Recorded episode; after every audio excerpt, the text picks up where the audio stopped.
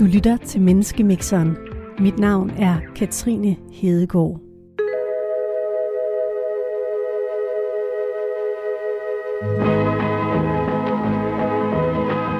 En medicinstuderende, en eksrocker og en bedemand kommer ind på en bar. Eller, det vil sige, de kommer ind på en restaurant. Der er det vildt hyggeligt hernede. Skal, der, skal jeg rykke ind, eller hvad? Jeg hedder Torben Boenhardt. Jeg er eks-rocker, og når jeg ser mig selv i spejlet, så ser jeg en person, der tror på både Gud og djævlen, lyset og mørket. Der står tre spillemaskiner i hjørnet, der dufter af pariserbøf, og mågerne synger over bugten. Der var en, der fik jackpot der. Jeg hedder Hanna Nørre Sørensen. Jeg er bedemand. Og så har jeg altid af en eller anden grund champagne i mit køleskab. Jeg hedder Amar Ali Musa. Jeg er lægestuderende. Mit hår er skjult under mit tørklæde. Og så har jeg altid chili sauce i køleskabet. Hvad sker der, når de her tre mennesker mødes? For at tale om livets store spørgsmål og hvad der rører sig lige nu. På restaurant Havnens Varmestue i Aarhus. Er du okay? Det er fint. Er de rykket tættere på? Ja da. Du lytter til vores program om tro, eksistens og fordomme, Menneskemixeren, her på Radio 4.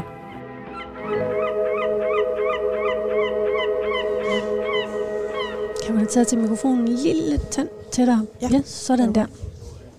Så sidder vi her igen. Velkommen til. Tak. Tak. Tak skal du have. Overfor mig sidder I, Amara, Torben og Hanna. I den her uge er der fem, der har meldt sig ud af Dansk Folkeparti.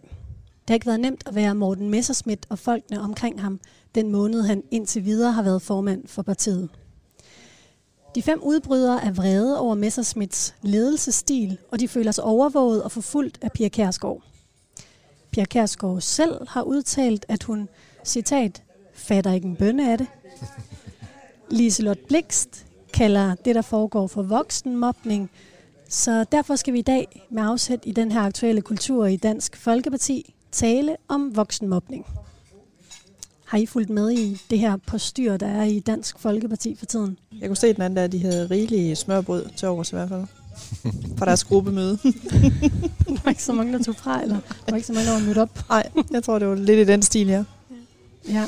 Ja, det har jeg. Jeg synes jo efterhånden, øh, politik generelt er en farse. Øh, så jeg synes, det er et meget relevant emne, det her. Ligesom den der gode gamle vidighed, der begynder med en dansker, en tysker og en svensker, der kommer ind på en bar, så mixer vi her i Menneskemixeren på Radio 4 hver uge tre helt forskellige mennesker sammen. Ikke for at mobbe nogen, men for at tale om tro, eksistens og fordomme. Og i dag er det jer tre, der er blevet mixet sammen. Amara og Hanna, I har mødt hinanden før. Torben, du er ny i den her konstellation. Ja. Hvem tror du, du sidder sammen med her, Torben, ved bordet? Jamen altså, jeg havde jo sådan set allerede kigget lidt, øh, og meget, hvis jeg udtaler det rigtigt. Ja. Der er sgu noget gods i hende. Hvorfor jeg tænker du det? Jamen, øh, til dels måden, man, øh, man møder hende på, meget høflig og veltalende. Øh. Hvem tænker du, Hanna er?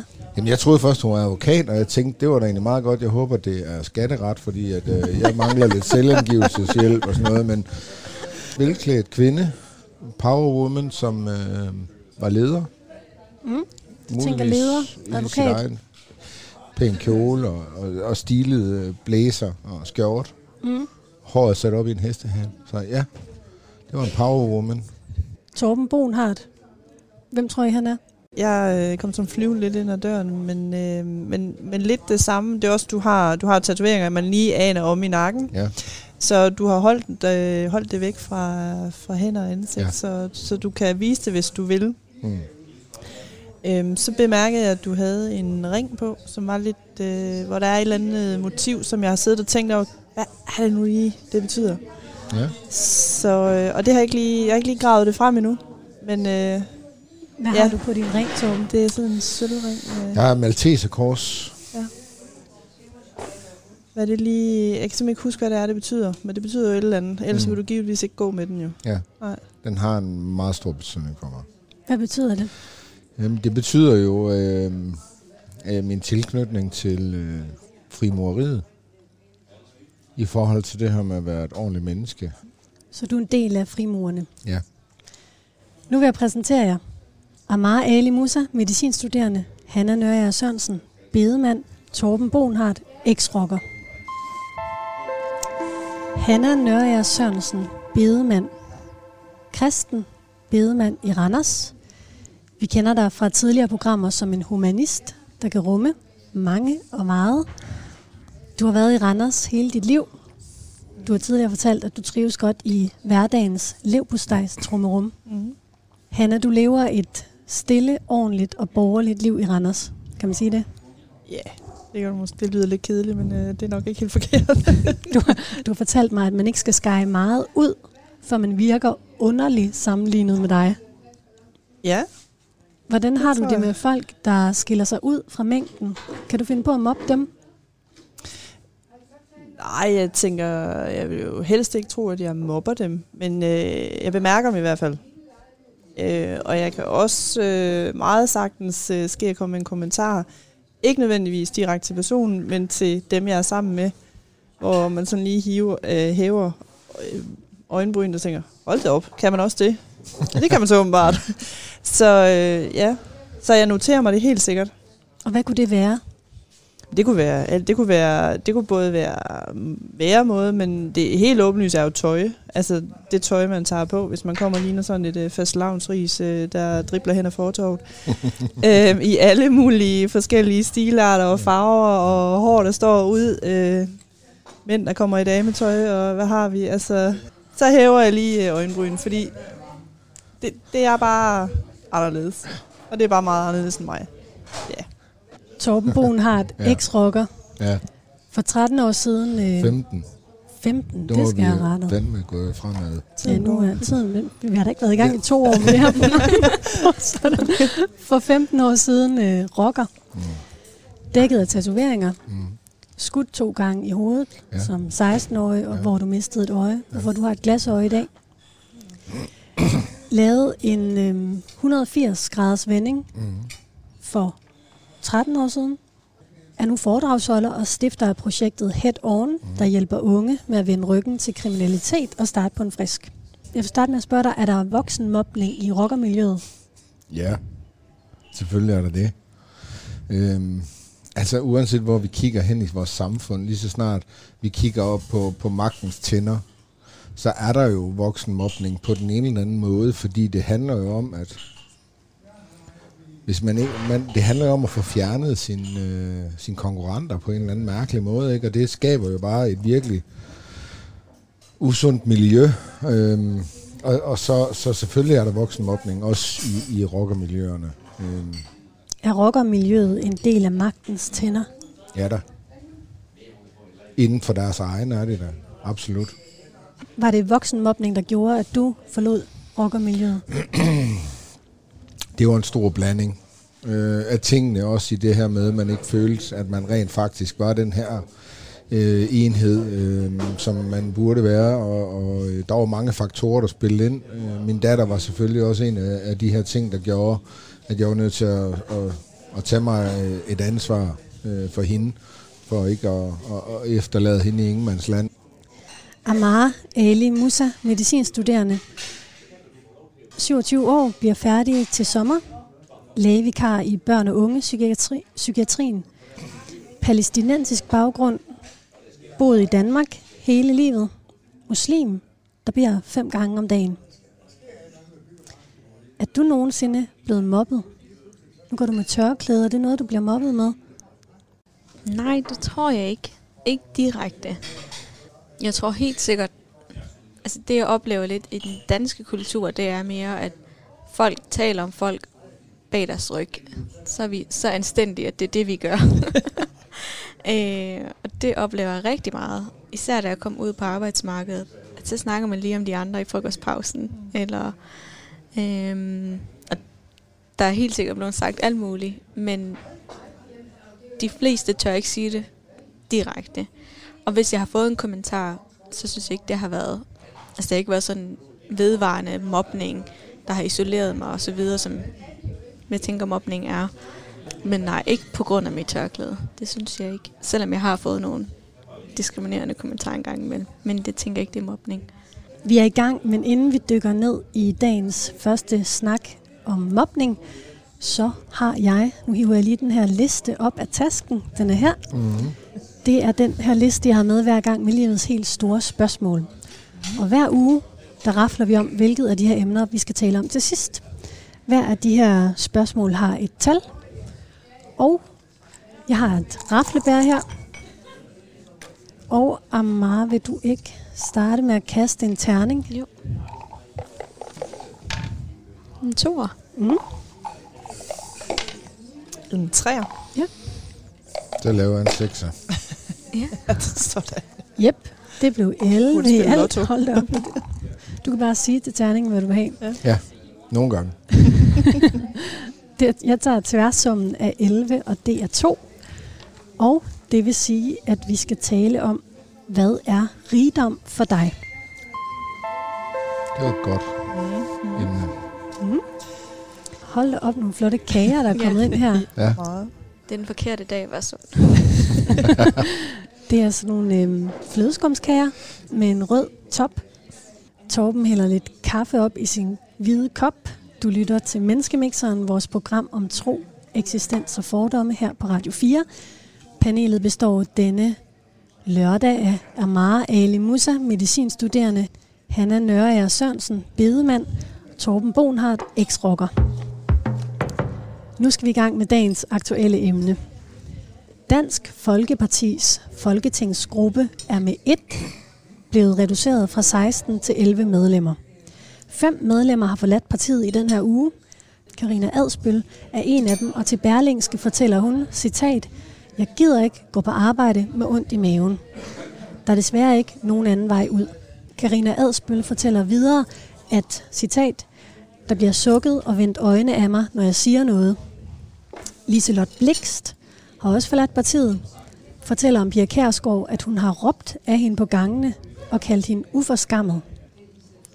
Vi skal lige høre et klip fra Radio 4 Morgen, hvor Liselot Blikst fortæller, hvorfor hun har forladt partiet. Det kommer her. Altså, for mig handler det ikke om, at jeg bare skal blive siddende på min taparat. Altså, jeg vil kunne se mig selv i øjnene, og øh, det, det kan jeg ikke, når man har et, øh, en, en masse, der kommer ind i hovedbestyrelsen, og på den her måde også øh, bare prøver på at skubbe os andre væk. Så jeg føler selv, at man er uønsket, og så er det jo ikke nogen skam at gå. Og for det her, der kalder du det øh, voksenmobning, øh, den behandling, der er blevet øh, udført af, af Pia Kærsgaard. Er det decideret voksenmobning, eller er det bare en del af det politiske spil? Jamen, det er voksenmobning. Øh, hun har været over for nogle medlemmer, øh, som, som jeg ikke synes har været øh, ret og rimelig. Øh, det, er, det, er en, det er en hest på nogle bestemte medlemmer, og øh, det, det synes jeg tegner til en, en voksenmobning. Det var altså afhopperen Liselotte Blikst, tidligere medlem af Dansk Folkeparti, der fortalte om, hvorfor hun ikke længere ønsker at være en del af partiet. Hvad tænker I om det, hun siger her?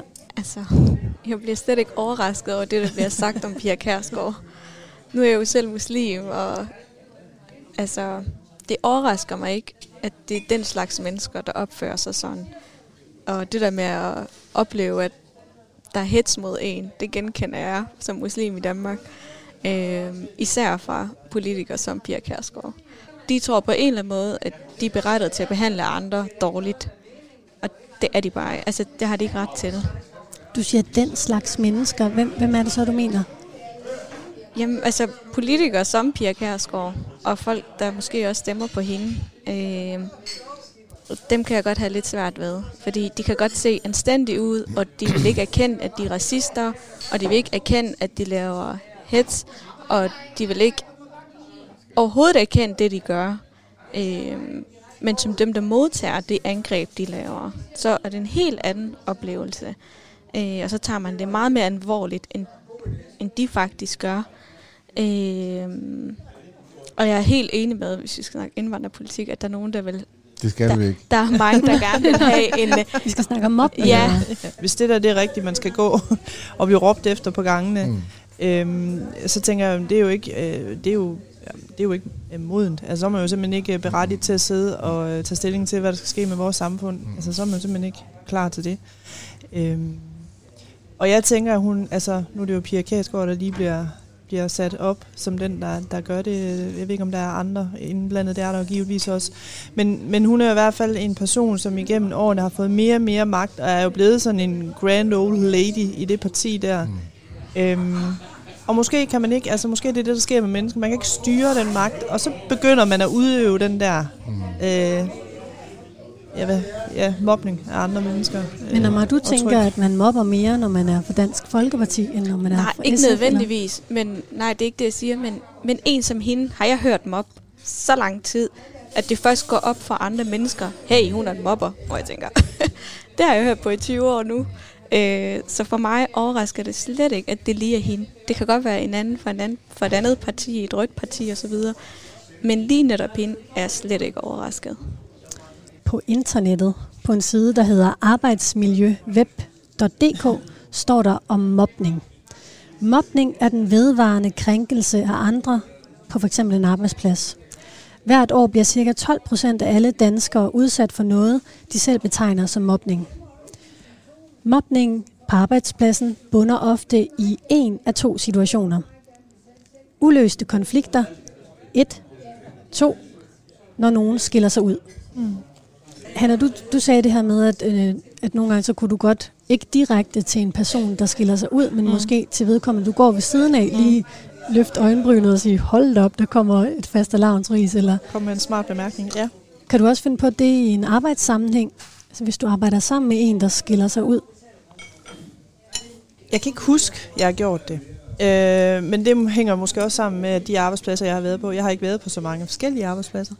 Øh, og de arbejdspladser, jeg har været på, har også været lidt... Altså, der har man været meget konform i virkeligheden. Så, så, så jeg synes ikke, jeg har mødt det der på den måde.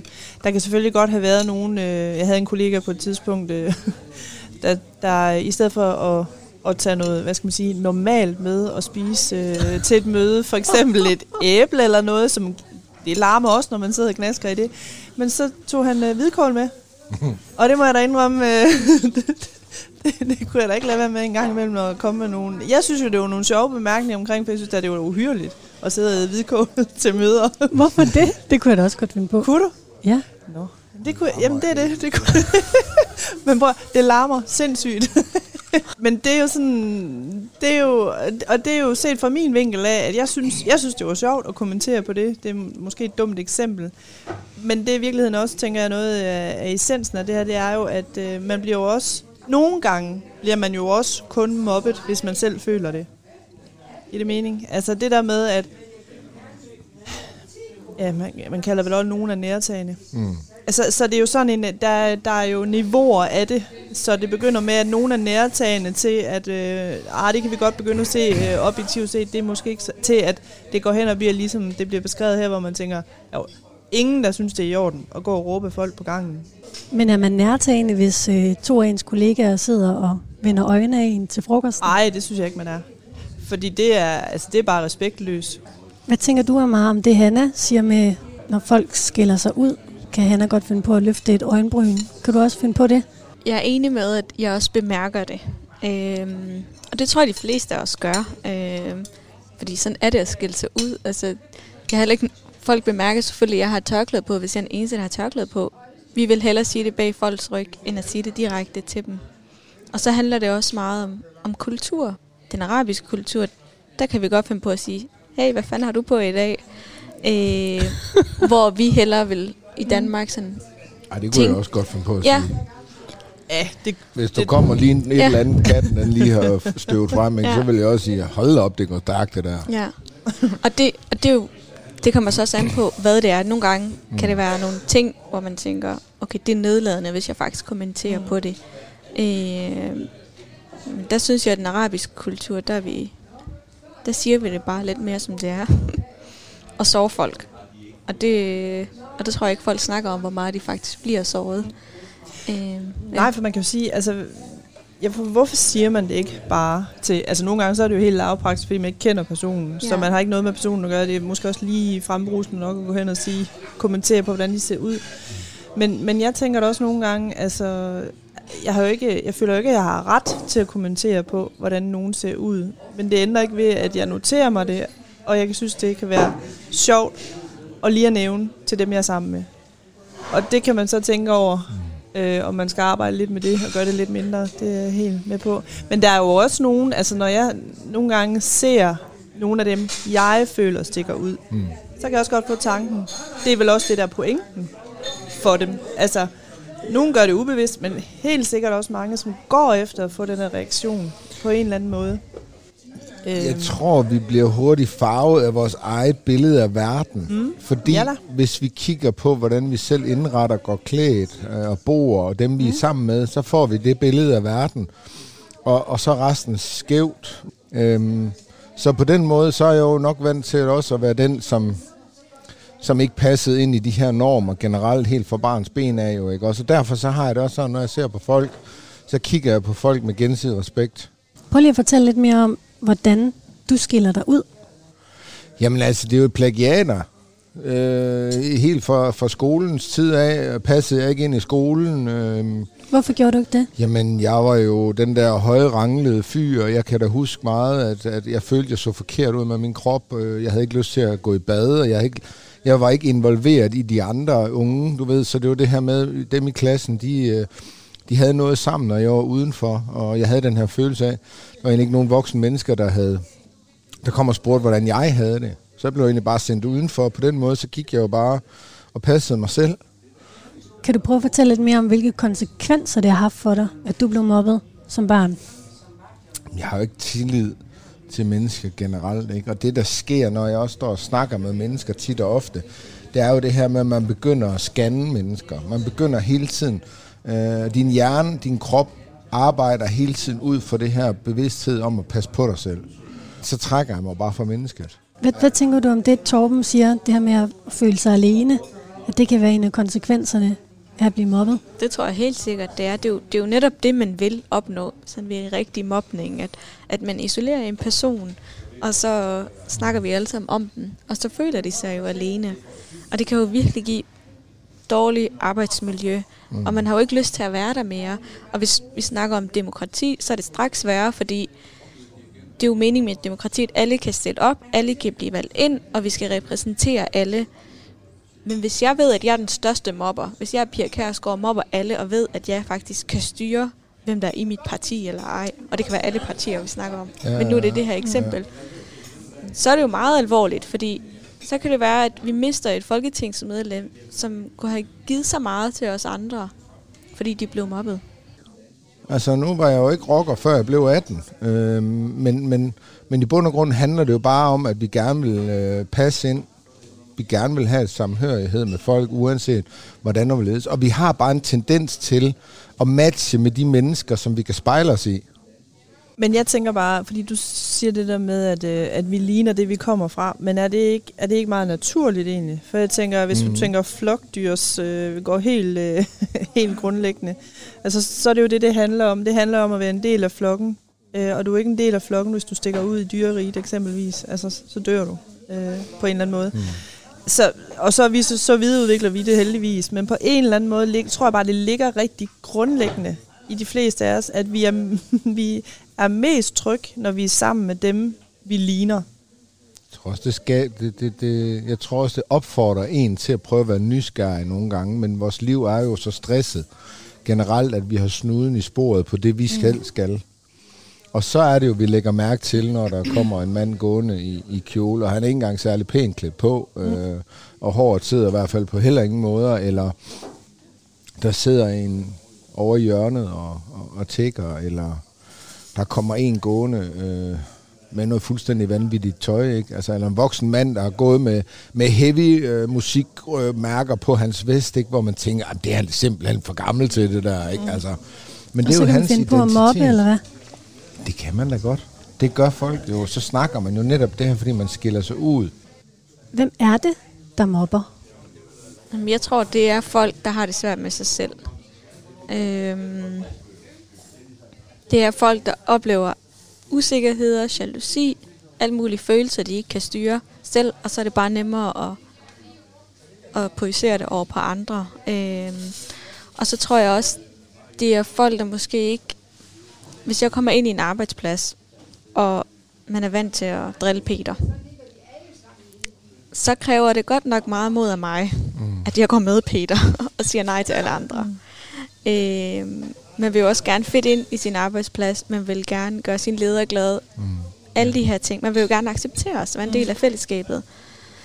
Og det kræver så meget mod at gå imod strømmen. Øhm, og der tror jeg, mange af os, selvom vi ikke er onde mennesker, bliver nervøse for, at, ja, hvilken side vi skal vælge. Men jeg tror, dem, der virkelig mobber, altså, de har et eller andet problem, og de skal arbejde på sig selv, så de ikke skaber så meget ondskab mod andre. Øh, så go fix yourself. og jeg tror ikke, de ved, de gør det. Jeg tror ikke, de er bevidste. Altså, vi kender alle sammen den person, hvor vi tænker, hold nu op, du har brug for at arbejde med dig selv, fordi du hader bare alle andre. Du hader endda bare dig selv.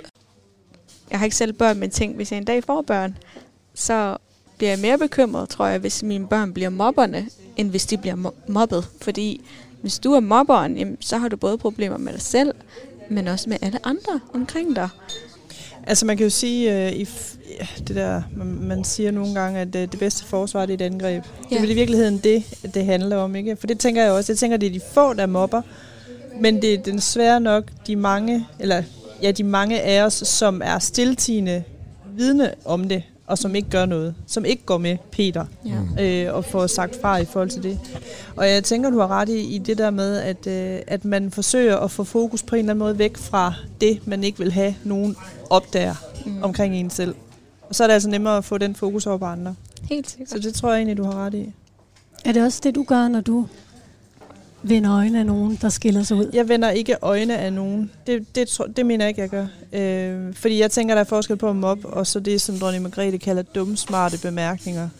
Jeg skal, jeg skal jo ikke kunne sige det, fordi jeg tænker også, jeg, jeg ved jo ikke, om der er nogen, der har følt sig mobbet af mig. Jeg, øh, i mit voksenliv, jeg ved, der er nogen, der nok har det, da vi gik i skole. Men, øh, men jeg, det er jo ikke til at vide, øh, hvordan det bliver modtaget over på den anden side, og det i sig selv, kan man jo sige, er tanke nok til at ændre på sin adfærd. Øh, fordi det, jeg, som jeg sagde tidligere, det jeg synes, der, kan, der er sjovt at sige, det er jo ikke sikkert, at den anden person synes, det er sjovt. Du siger, at øh, da du gik i skole, mm. mobbede du nogen. Hvem var det, du mobbede der? Jeg mobbede ikke nogen, men jeg, var, jeg gjorde ikke noget for, at det skulle stoppe. Øh, og det var en pige, vi havde i klassen, den dag i dag, jeg kan ikke huske, hvad hun hed. Hun gik i vores øh, klasse i fire eller fem år. Og jeg tænker egentlig tit på hende øh, i forhold til det med at sige, at det er vanvittigt, at man har gået i skole med en. Jeg kan ikke huske, hvad hun hedder. Hun betød intet. Og der var bare en fælles konsensus omkring, hun var dum, hun var grim, og hun skulle bare gå væk. Og det var ikke, fordi vi sagde det til hende. Men det var helt klart det, vi viste hende øh, ved ikke at inddrage hende. Det er bare skeløjer, Hvordan har du det med det i dag? Det synes jeg da ikke er særlig fedt. Men jeg var måske i virkeligheden en af, af dem, som var nederst i fødekæden. Mm. Så jeg så jeg har helt klart haft den der tanke om, det bliver ikke mig, der skal gøre noget her. Selvom jeg havde fået en anden opdragelse hjemmefra. Det er der ingen tvivl om. passiv. Og så jeg tænker man, så har man i hvert fald ikke gjort noget. Nej, og det gør man jo. uh. Lige præcis. Man bidrager jo ved ikke at sige fra. Jeg har det følelsen af den der lille pige, det også at være mig jo, ikke også? Det der med ikke at, at være en del af det. Mm. Ja, du kan øhm. identificere dig med hende. Ja, sagtens. Mm. Ja. Sagtens. Altså, det der med, at man går igennem sit liv, øh, sin, sin skolegang øh, og luften, der var jo mange fra de ældre, jeg hang ud med og uden for skolen. Men, men, men inde i min skole og min klasse, der havde jeg bare den der følelse af, at jeg passede bare ikke ind, uanset hvad for en skole jeg kom på. Øhm, og samtidig med det her med, at man havde det egentlig, som man havde det derhjemme, ikke? Så, øhm, og der var der også mobning over for mig, altså. Så stod jeg jo bare op for mig selv, eller trak mig endnu længere væk, jo, ikke også? Men, Hvad blev du mobbet med? det var lidt forskelligt. Men altså, det var jo igen det her med mit, øh, mit tøj. Jeg havde jo ikke det smarteste tøj. Øh, jeg havde bare den her følelse af, at jeg var forkert. Det her med børn, de også står og griner af dig, eller peger på dig og sådan noget. Ikke? Altså, nogle af dem, der mobbede, ikke? det var dem der, hvor deres øh, mor og far, de mange længe ting, altså store hus og sådan noget der, ikke? og mange, nogle af dem, jeg også havde, havde mødt, altså de var decideret, det var dem, der var inde hvor alle sammen gerne vil spejle Mm, sig i dem, ikke? så de solede sig jo i det her med opmærksomheden. Alle vil gerne lege med dem, og et eller andet sted var de egentlig bare virkelig modbydelige. Ja. De havde alt det nyeste legetøj, de gik i alt det rigtige hår, de havde mor og far deres værelse, de spillede. Og bund og grund vil jeg da nok sige, hvis der var nogen, var der nogle enkelte mobber, som hvis jeg mødte dem øh, i mine øh, trælse dage, så kunne jeg da godt have fundet på at trække dem ind i en gyde, og så givet dem en røvfuld, fordi man forstår jo ikke det her med, hvor, hvor, hvor meget afsæt man laver i et andet menneske ved at få det til at føle sig forkert.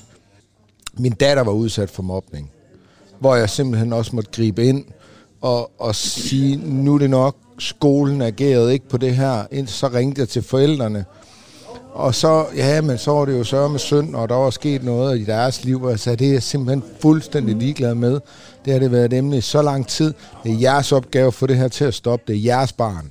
Slut. Mm. Og der havde jeg det bare sådan, det kunne jeg simpelthen mærke, øh, dengang jeg så min lille pige, hun kom hjem og var så ked af det. Mm.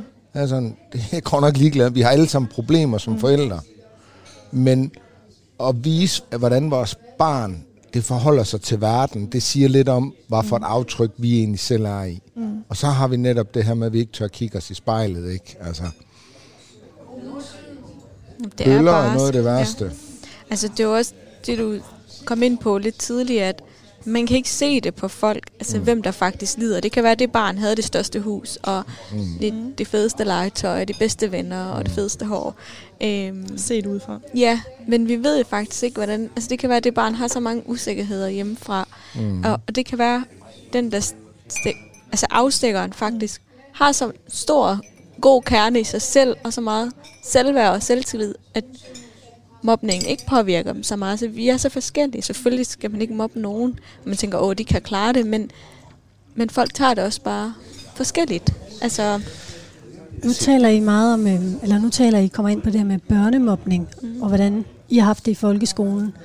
Er der forskel på den her børnemobning, og så den voksenmobning, som nogen mener, der foregår i Dansk Folkeparti lige nu, for eksempel? at det er meget værre, når det er voksne. Altså, fordi som barn, når man tænker tilbage på, hvad man har gjort selv, og hvad andre har gjort mod en, så er det jo virkelig svært ved at forstå det, når man bliver ældre. Øh, Der havde man bare ikke overblikket. Det var bare sådan lidt, vi skal overleve, vi skal være populære, og vi skal sådan øh, øh, klare os igennem det at være barn. Øh, men som du selv siger, vi bliver jo mere modne, altså vores hjerne udvikler sig mere. Øh, vi burde have udviklet den her empati til ikke at gøre Mm. det her mod andre. Så det er meget værre, tænker jeg, når man gør det som voksen. Det ved jeg faktisk ikke, om jeg er enig i. Jo, altså, øh, det er jo ikke godt på noget tidspunkt. Men jeg tror nemlig, jeg tænker, at når man er barn, så har man netop ikke facetterne og filtrene og erfaring og livet, der kan fortælle en, at øh, altså, der kan give en nogle redskaber til at håndtere det på en eller anden måde. Det tænker jeg, at man kan have som voksen. Det burde man have som voksen. Det burde man nemlig, altså hvor man kan, altså hvor man kan måske bedre kan stå op for sig selv og, mm. og sige fra i en situation eller melde sig ud af partiet, fordi nu gider jeg ikke at arbejde her mere. Det vil jeg ikke stå model til, agtigt. Men jeg er enig med dig, hvis, hvis, hvis du mener på den måde, at, at det man gør, altså fordi Ja, det altså bliver udøveren. Ja, Ja. ja, for man kan sige, det er, jo, det er jo, når man er børn, så er det jo relativt lige til det man gør. Det er jo ikke, men jo ældre man bliver, jo mere perfid, tænker jeg. Jo mere Mobning bliver. kalkuleret er det jo. Ja, fordi altså. så bliver det lige pludselig, at man udmærket som voksen godt ved, der er nogle grænser, jeg ikke skal gå over. Og det der med at skabe alliancer med andre imod nogen, det kan man jo gøre på en utrolig specifik måde. Signe Gertsenberg har skrevet i Alt for damerne om voksenmobning. De fleste af os ved, hvor vi skal placere den psykologiske dolk, og hvordan vi gør det. Ja. Så det kun er modtagerne stødet, der opdager det. Vi kan operere ubemærket, fordi vi kender de blinde vinkler. Det skriver hun. Det var lidt, Ja. eller det du var inde Ja. på der, Hanna, ikke? Ja, man ved godt, hvor man skal ramme folk mm. på en eller anden måde. Jamen altså, det er jo det her med netop også med, at man, man er kalkuleret voksen, øh, i forhold til, at man netop også godt ved, den der strategi, der skal til, ikke, for ligesom at få folk at ramme dem på deres ømme punkt. Ikke? Altså, og det er jo det der med, at man bliver ved med at sidde og prikke det samme sted, ikke? eller man lige får nogen med, ikke? eller sidder til et møde og kommer med en spydebemærkning. Og det er jo igen det her med, at det er jo voksne mennesker, der bare er børn. Hvilke konsekvenser har det, når vores folketingspolitikere, som burde være vores rollemodeller, de opfører sig på den her måde? er der kæmpe konsekvenser. Ja. Det viser da absolut, at vores demokratiske øh, tilgang til tingene, den er til at trække ud i skraldespanden. Altså, bund og grund, så har vi de sidste MeToo og YouTube og DToo og mobning og alt muligt. Det har jo været alle, der har været involveret. Alle har peget fingre af andre, hvor de har stået og sagt, det der det er din skyld, og prøv at se, hvad han har gjort, og så har de lavet et eller andet. Og så viser det sig, at de selv har øh, uro i, i, i kassen, eller gjort nogle ting. Så, så det har jo været en voksenvåbning, og jeg har det sådan her.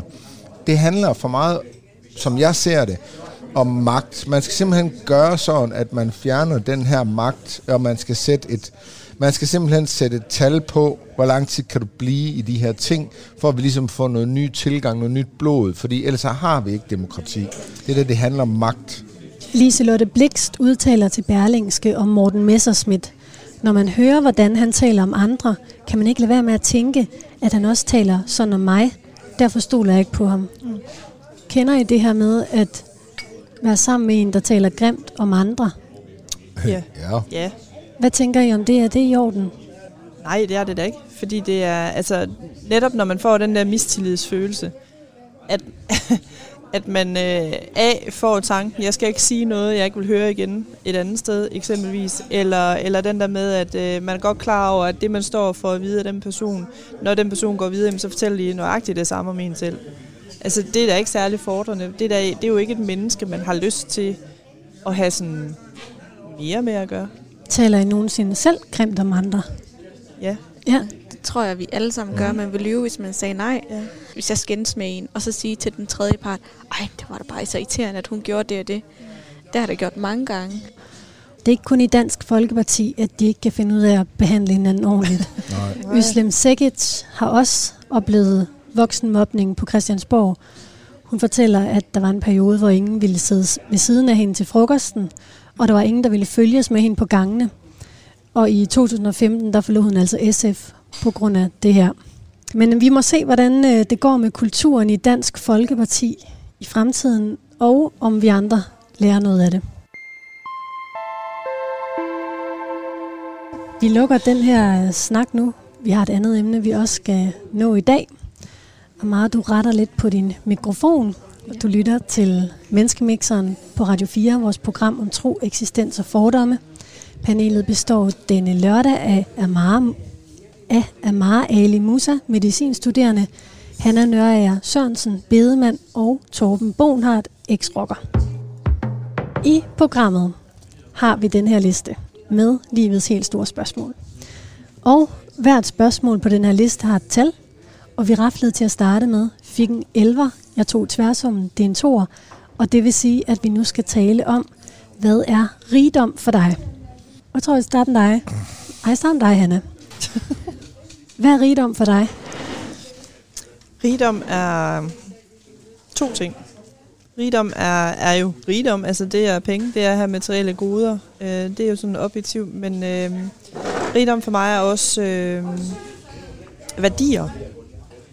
Det at have, have gode værdier og have gode relationer og gode venner, god familie, kærlighed.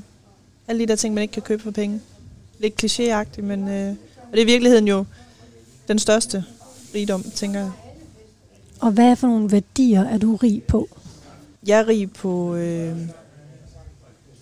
kærlighed, omsorg over for dem, øh, der er tæt på mig.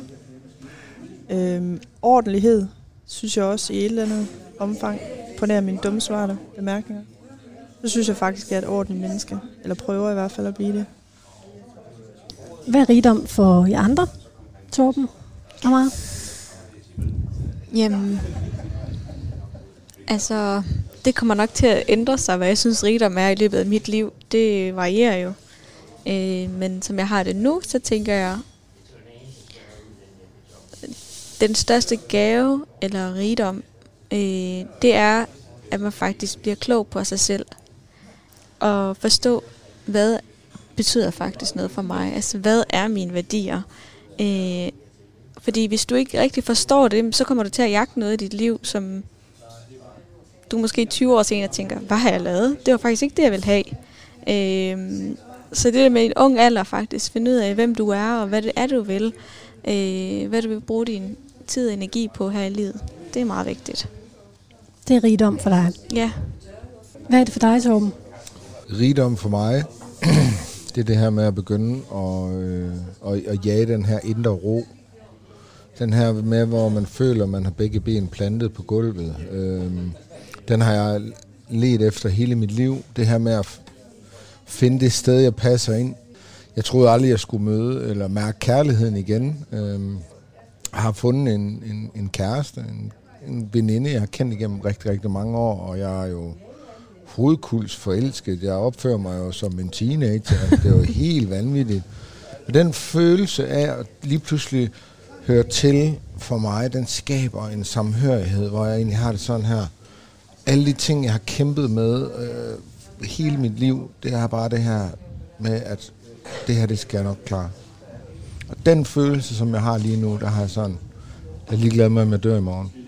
Jeg har fået lov at mærke følelsen af kærlighed og følelsen af lige pludselig at høre til. Og det har skabt noget inde i mig lige nu. Så rigdom for mig, det er det her med at finde roen, kærligheden, og, og der, hvor man føler, man hører til. Men jeg tænker faktisk, fordi at, øh, det, vi taler ret meget om det i min vennegruppe lige i øjeblikket, fordi vi alle sammen ligger i den der et eller andet sted mellem 40 og 50. Og det er jo sådan der, hvor man statistisk set, man er sådan rigtig veletableret, og dem, der har fået børn, der er de også måske begyndt at blive så gamle, de flytter fra, så man får flere og flere penge. Øh, man har, vi har alle sammen øh, sådan, groft sagt haft jobs, hvor vi er sådan avanceret, måske også i løbet af årene.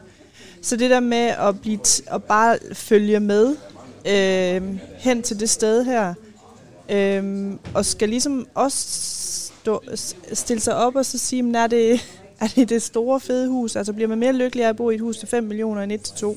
Eller halvanden for den sags skyld? Eller lege en lejlighed? Jeg kan godt lide de der goder der. Jeg, jeg nyder det meget. Men jeg bliver også nødt til at stille spørgsmålstegn ved den der jagt, man dagligt skal have for at kunne opretholde det. Er det godt for en? Altså giver det en øh, rigdom og værdi i livet? Og det gør det ikke. Øhm, det gør det ikke nødvendigvis i hvert fald. Man er bange for at miste. Man er da utrolig bange for at miste, og man, jeg synes, at jeg kan se utrolig mange, hvor at, øh, det ser ud som om, de har det hele. Og jeg tænker bare, at de ligner en hængkat, og de ligner nogen, der hellere vil være et andet sted. Og så tænker jeg bare, at det må et forfærdeligt liv at leve. Som du også siger, det der med, at man er bange for at miste, man har etableret sig, ikke? Men man skal også stoppe op og nyde. Det har jeg selv glemt meget af. Og det er jo igen det her, hvad er rigdom? Hvis man har 2 millioner på sin konto, man har et hus, og man så lige pludselig kommer under øh, 2 millioner, der står 1,8 millioner, så det der magiske tal, at man skal op over de 200, 2 millioner for at være sikker. Har du prøvet det? Nej, sgu da. men det lød godt, ikke? også? øhm, men, men jeg har det sådan, Men du siger også noget meget interessant, Torben. Du siger, du har ofte glemt det der med at være i nuet. ja, Hvornår Jeg- har du glemt det? det har jeg jo glemt, fordi at jeg bliver stresset. Jeg er bange for at miste. Var det sådan en jagt efter rigdom, der fik dig øhm, ind i rockermiljøet? Altså Nej. hurtige penge og narko? Nej, nej. Altså nar- narko generelt, det tog jeg da rigeligt af selv, så jeg var da nok en god kunde for mig selv, jo, ikke også alle de andre, men, men nej, det var det egentlig ikke. Jeg tror, det var det der med at, at høre til, at være accepteret for den, du er. Amar, du er muslim. Bliver du rig i efterlivet? Er der ikke noget med det? Det håber jeg. Jeg tror jo på et efterliv. Øhm, og så tror jeg på, at det liv, vi har nu, så det jordiske liv, at det er sådan en test, er der nogen, der kalder det, og så går du enten den ene eller anden vej senere. Øh, groft sagt. Øhm, og for mig er den ultimative rigdom selvfølgelig, at jeg kommer i paradis. Det er der ikke nogen tvivl om. Men når du stiller mig spørgsmål, så tænker jeg på rigdom i det her liv. Øhm, og der kan jeg godt genkende det, Torben siger, at, at man jagter for meget. Altså, nu er jeg kun 27 år gammel, men altså, jeg var jo 12 i gymnasiet, og jeg vil det, og jeg vil det, og jeg vil, og jeg vil, og jeg vil. Og så glemmer man fuldstændig at nyde livet, eller nyde øjeblikket. Øhm, jeg bliver snart færdiguddannet som læge. Jeg har bare tænkt, har jeg egentlig nyt de syv og et halvt år, jeg har studeret på studiet? Altså, fordi der er hele tiden så meget pres på. Øhm, og det er det, jeg mener med den der bevidsthed omkring ens valg, om hvilken person man gerne vil være. Fordi man skal også kunne bremse og så sige, jamen, altså, hvor meget gider jeg at jagte? Altså, er jeg faktisk i det, jeg gerne vil være, eller bliver jeg bare fuldt med, og så skal jeg lave en Ph.D., og så skal jeg lave det, og så skal jeg bare stige i hierarkiet? Men er det det, du vil? Altså, Så rigdom Så- handler om at være til stede, der hvor at man være, er. ja, at være til stede, men også at, at faktisk dø velvidende, at jeg har levet det liv, jeg gerne vil, og ikke det, jeg bliver presset til af andre øh, samfundet, øh, men har gjort de ting, der betyder noget for mig. Ja. Jeg tror, rigdom også øh, for mig kunne være, nu har jeg jo sagt det der med liv på steg. Altså rigdom for mig, det er et øh, liv fyldt med liv på steg dage. Fordi for mig, der handler en liv på steg dag om netop at være i, i nuet. Altså det der med at, at bare nyde den dag, der er. Så kan man godt have noget, man glæder sig til, og alt det der, det er fint nok. Men hvis jeg i bund og grund ikke har det godt i, i den liv på steg dag, den hverdag, jeg har, så, øh, så, så bliver det stressende. Så bliver det noget med hele tiden at jagte noget, som er et andet sted. Øhm, og det er, det er enormt belastende for et menneske, tænker jeg. Så det der med at... Og, t- og tiden går jo. Altså, jeg er jo dybt rystet over, at vi øh, lige om lidt skriver 1. marts. Jeg synes jo lige, at vi er begyndt på 2022. Altså, vi er allerede to måneder henne. Altså, og det er jo det, der sker. Øh, Så derfor så handler det bare om, at hver eneste dag på en eller anden måde skal give en noget. Mm. Øh, eller man kan give nogen noget. Nu er du også bedemand, Hanne. Ja. Er det, har det også noget? Giver det dig et ekstra, en ekstra opmærksomhed på at huske at, at nyde livet, mens du har det? Ja, det gør det da. Ikke på daglig basis, fordi altså, mit arbejde er jo også, øh, bliver jo også hverdag. Men det er klart, altså vi møder jo familier hver dag, som, som, som må sige farvel til en. Så det vil sige, der, der kommer til at mangle noget i deres liv. Øhm, og der er også nogen, der siger farvel til livet. Jo, øhm, så man skal jo ikke udsætte. Øh, det er ikke fordi, man skal leve, øh, det er ikke fordi, jeg tænker, man skal leve og hoppe ud over klippen øh, hver hver anden dag. Men på en eller anden måde bliver man bare nødt til at kigge sig selv i øjnene og så sige, lever jeg det liv, jeg har lyst til at leve? Og det er jo egentlig, altså, det, er jo det vi alle sammen siger, måske tænker jeg på, på forskellige måder. Øh, fordi der, der er kun dig selv til at tage det ansvar. Ja, man skal være tro mod sig selv. Det bliver og man det er sådan set det, der, altså, det er sværest at kigge sig selv i øjnene, Mm. mm. når man ikke er tro over for sig selv. Selvom Ja. alle andre vil have, du går den vej, men hvis du går den anden vej, og det er det, der føles rigtigt for dig. Og så er det også igen det der med at være afstikkeren. Og nogle gange, når du går den anden vej, mm, så bliver du måske mere udsat for mobning, eller andre kigger forkert på dig og sådan. Men, men det med at have den der indre ro på, det er faktisk det, jeg vil. Mm. Mm. Og den styrke. Altså, det er bare power. De mennesker, der tør det. Men i døden er vi jo ens. Det skal vi også huske på. Øh, og det er jo det, vi øh, går og joker med op i os, at der er jo ikke, øh, der er jo ikke lommer i den sidste skjort. Mm. Så, øh, så det, du skaber der her, kan du ikke tage med. I mine unge dage, det havde jeg sådan, høre. Den dag jeg dør, det er den dag jeg er fri. Øh, så slutbrudt finale. Jeg var ligeglad med døden, men når jeg står her lidt ældre, og der tænker jeg da faktisk også over, hvad er det egentlig, jeg gerne vil efterlade mig. Så har jeg selvfølgelig også tænkt, det er godt, at der er en bedemand med, fordi jeg håber, jeg kan få noget rabat, fordi den tænkte jeg også lige, det har jeg heller ikke planlagt. Altså, det er jo også en del af, af livet som rigdom, men jeg tror først, man tænker sådan, hvad er rigdom for dig, når man kigger ind i nogle meget, meget mørke ting, eller har den her oplevelse, at man for eksempel er på vej ud over vejen, og man når lige at træde tilbage, og så, så det der, hele din krop, den giver det der sus, der er sådan, puh, Men det er vel ofte sådan, at eftertanke kommer jo øh, ikke i de glade, festlige øjeblikke. Altså eftertanke kommer jo, når man bliver, når man bliver stillet ansigt med en eller anden øh, svær ting. Det kan være en svær ting i, i sit eget liv, men det kan også være, når andre, der er tæt på en, gennemgår svære ting. Øh, så sent som i morges øh, hørte jeg også øh, de her beretninger fra Ukraine, Ukraine hvor at jeg tænker, prøv at tænke, at man, nu går vi her, hvor, altså mit største problem, det var, hvor skal, åh, jeg skal ikke parkere for langt væk, så bliver jeg våd, når jeg går ind herind i dag og sådan noget. Og tænk, hvis vi i morgen stod og var, var øhm, truet på vores frihed. Det synes jeg bare er helt ekstremt. gør det der bange? Det gør mig ikke bange, men det gør bare, at jeg tænker, hold fast, hvor skal jeg være taknemmelig. over, at jeg Mm. lever i en, en verden, hvor jeg i hvert fald lokalt føler mig tryg. Mm. For det er simpelthen ikke noget, øh, de fleste gør. Er Nej, tryghed, nødvendigvis. rigdom, er tryghed rigdom? Ja, jeg tror, at tryghed er rigdom for mig. Det er i hvert fald noget, jeg sætter utrolig stor pris på. Hov, nu er der en, der begynder at spille klaver. Og hyggeligt.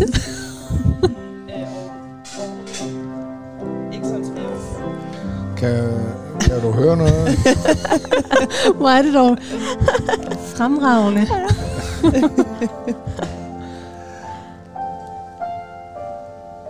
Givet man kunne spille. Ja. På den Stemmer det okay? Ja. Der er, en, der, er en, der er en dame, der lige nu har sat sig over til klaveret og spiller en lille sang.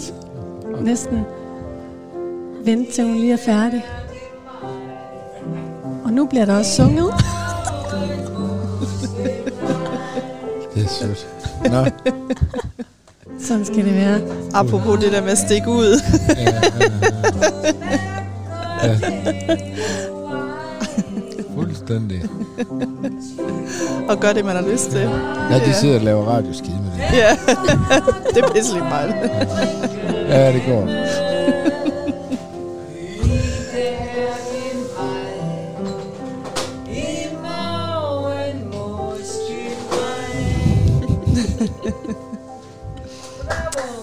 Skønt. Nu har det syngende selskab forladt lokalet, og en ro har sænket sig her i varmestuen. Vi er faktisk kommet igennem dagens program nu. Det sidste, jeg vil høre jer om, det er, hvordan det har været at være med i dag. Jamen, det har været fantastisk, som altid. Jeg tager det til efterretning, at øh, blandt andet også noget af det, Torben sagde tidligere med, altså det der at prøve at have øh, et åbent sind, når man møder andre mennesker. Det synes jeg jo også i et eller andet omfang, jeg har, men det kunne jeg godt blive bedre til. Ja, og jeg, jeg tænker over især med forskellen mellem mig og Torben. Nu blev jeg jo ikke mobbet som barn, øh, men jeg har jo altid været anderledes og haft de udfordringer, der følger med der. Fordi men, du er muslim indvandrer. Ja, og fordi vi levede i noget, der ligner en ghetto og sådan, altså. Men, men jeg kan godt se, at selvom jeg var anderledes, så var jeg jo heldig, at jeg ikke blev mobbet, fordi det, det gør jo virkelig ondt. Altså, det, øh, og det glemmer man lidt, at når folk bliver voksne, det kan være, at de faktisk blev mobbet som barn, og hvilke konsekvenser det så har for deres voksenliv. Øh, så selvom man har haft nogle udfordringer i livet, men det er jo ikke altid de samme. Øh, selvom man begge er afstikker. Det er ikke. Ja. Amar, du er jo dansker, du er jo integreret, du er jo snart læge. Altså, så der er jo ikke noget, der hedder, at du er indvandrer. Du, du, er, jo, du er jo en del af det hele, uanset hvor du kommer fra. Øhm, og, Kan du ellers sådan normalvis være fordomsfuld over for muslimer med tørklæde? Nej. Nej. Altså, vi er alle sammen fordomme på den ene eller anden måde. Det kommer vi ikke udenom. Og jeg er det heller ikke nogen helgen. Jeg har da også mine tanker ud fra mit liv, der er formet. Men bare fordi der er nogle knejder, om det er bandemedlemmer eller rockere, eller hvem det nu er, der har st- stukket sig ud, så synes jeg, det er vigtigt, at man så viser, hvis man er en del af det miljø på en eller anden måde, at man stikker ud, og det er ikke alle, der er sådan. Øh. Ja, og det har jeg jo altid kæmpet for, at ej, jeg skal ikke være så unormal, at folk bemærker mig. Jeg skal være så normal og gennemsnitlig og en sød mod alle, fordi de skal ikke tro, at jeg gør de her dumme ting, bare fordi jeg er muslim og så videre. Men det er også, ah, sådan skal man heller ikke leve livet. Det burde ikke være sådan. Altså man skal jo være sig selv, øh, uden at tænke for meget over, at man er Så det, det er en balancegang. Er det også det, du tænker, Hanna, når du vil være så gennemsnitlig som muligt? Kan du genkende det, Amara siger? Nej, I, nej det, det er ikke sådan et, et valg, jeg har truffet i forhold til ikke at stikke ud på den måde. Det tror jeg bare, fordi jeg kommer fra noget, der er rimelig gennemsnitligt. Så jeg, nej, jeg har, ikke, øh, jeg har ikke haft behovet for at stikke ud, men jeg har heller ikke haft behovet for at, opretholde det her. Så, så det, det føles meget naturligt for mig. Jeg vil sige tusind tak, fordi I vil være med i dag. Amara Ali Musa, medicinstuderende, Hanna Nørager Sørensen, bedemand og Torben Bonhardt, eks-rocker. Jeg håber, I har lyst til at komme igen her i Menneskemixeren. Det har været en fornøjelse at have med i dag. Tiden er fløjet afsted. Programmet er slut for nu. Jeg er tilbage igen næste lørdag med et nyt panel mixet sammen her i varmestuen. Musikken, du hører herunder, er komponeret af Steffen Nordenstam. I redaktionen sidder researcher Gitte Smedemark og redaktør Gry Brun Mathisen. Du kan finde programmet som podcast, og det vil jeg anbefale dig at gøre, for der ligger altså efterhånden ret mange gode menneskemixerprogrammer derude. Mit navn er Katrine Hedegaard. Tak fordi du lyttede med, og tak til jer. Tak.